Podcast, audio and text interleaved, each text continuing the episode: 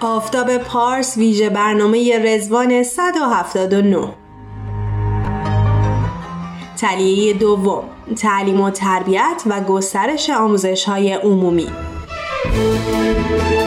عید شما مبارک. من کینیا فروغی هستم و در روزهای زیبای بهاری در بهشت اردی بهشت عید رزوان عید احیای جهان رو به شما تبریک میگم. و براتون زندگی در دنیایی که تون همه انسان ها از تعلیم و تربیت و آموزش و پرورشی هماهنگ عمومی و آزاد برخوردار هستند آرزو می‌کنم.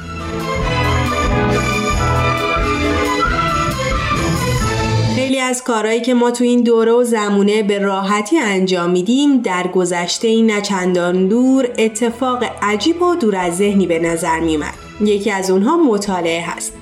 در حالی که در زمانهای دور بلکه در نسل پیش از ما تنها راه مطالعه کتاب بود. اونم در حیطه افرادی خاص و با تعداد کمی کتاب که در دسترس بود. امروزه نه تنها توی هر خونه میشه یک کتابخونه هر چند کوچیک پیدا کرد و آدم های زیادی هستند که مدتی از روز یا هفته رو کتاب یا روزنامه و مجله می‌خونن. بلکه از طریق اینترنت دسترسی به هر کتابی تقریبا عملیه و به مفهوم مطالعه هم دیدن فیلم و تلویزیون، شنیدن رادیو و پادکست و کلا گشت و گذار در اینترنت هم اضافه شده. اما در گذشته اصلا بیاین با هم کمی زمان رو به عقب برگردونیم و ببینیم اوضاع و احوال در گذشته چطور بوده.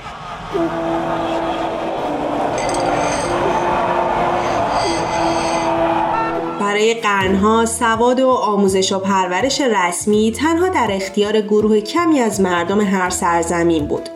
فقط اونایی که از ثروت یا مقام دولتی برخوردار بودن می‌تونستن شرایط تعلیم و تربیت رو برای فرزندانشون فراهم کنن و سایرین که اکثر جامعه رو تشکیل می‌دادن از این امکان محروم میموندن. این نادانی و جهل عمومی فقر و فلاکتی رو جزی جدا نشدنی از زندگی خیلی از آدم ها کرده بود. دنیا گلستان شد عید گل و وصل یار. گلزار پر الهام شد عید گل و وصل یار.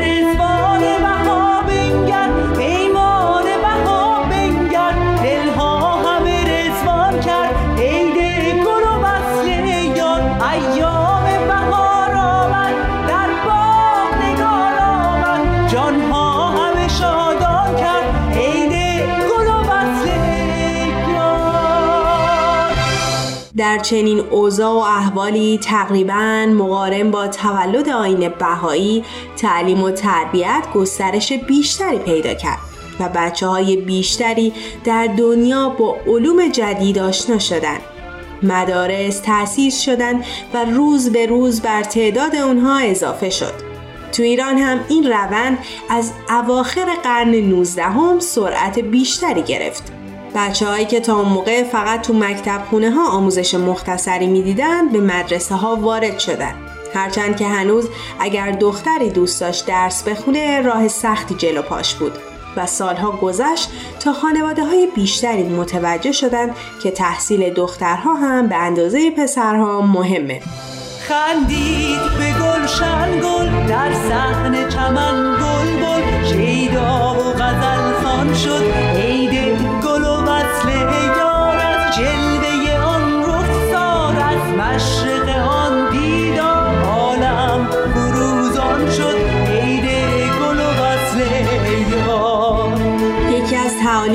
بهایی تعلیم و تربیت و آموزش و پرورش همگانی و اجباریه تعلیمی که اجرای اون می‌تونه تضمینی باشه بر اینکه هیچ بنی بشری حتی در دوردستترین نقاط عالم از تعلیم و تربیتی که شایسته نوع بشره محروم نمیمونه اما چطور؟ عید رزوان شد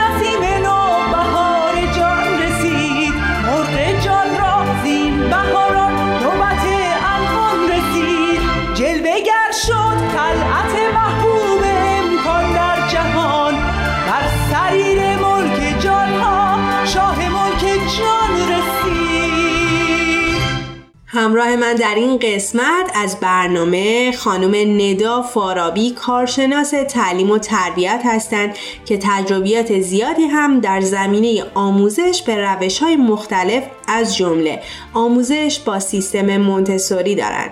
خانم فارابی عید رزوان شما مبارک کیمیا جون من هم متقابلا این عید اعظم رزوان عید گل عید دمیدن حیات تازه بر کالبد جهان رو به شما همکارانتون و همه بینندگان و شنوندگان عزیز تبریک از می‌کنم.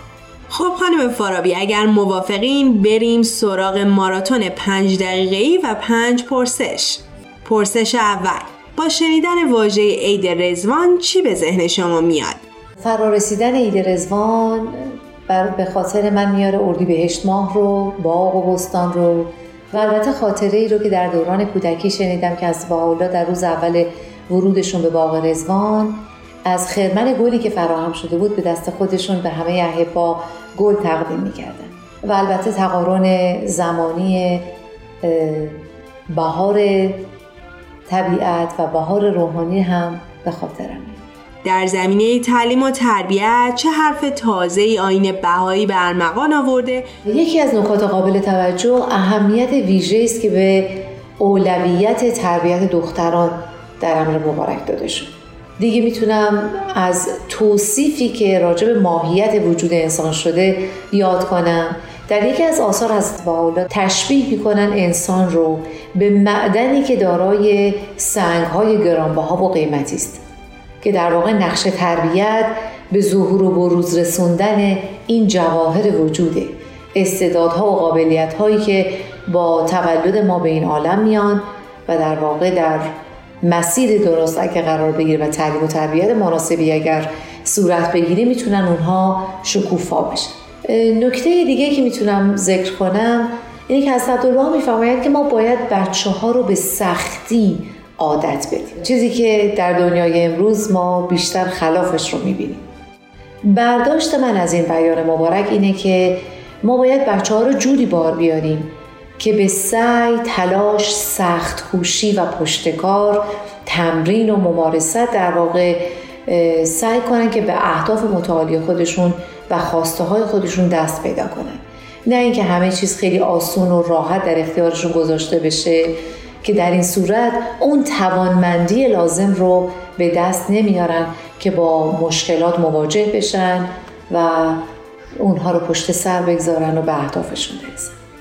و اما پرسش سوم. می‌تونید شواهدی عملی رو که جامعه بهایی تو این سالها داشته بیان کنید؟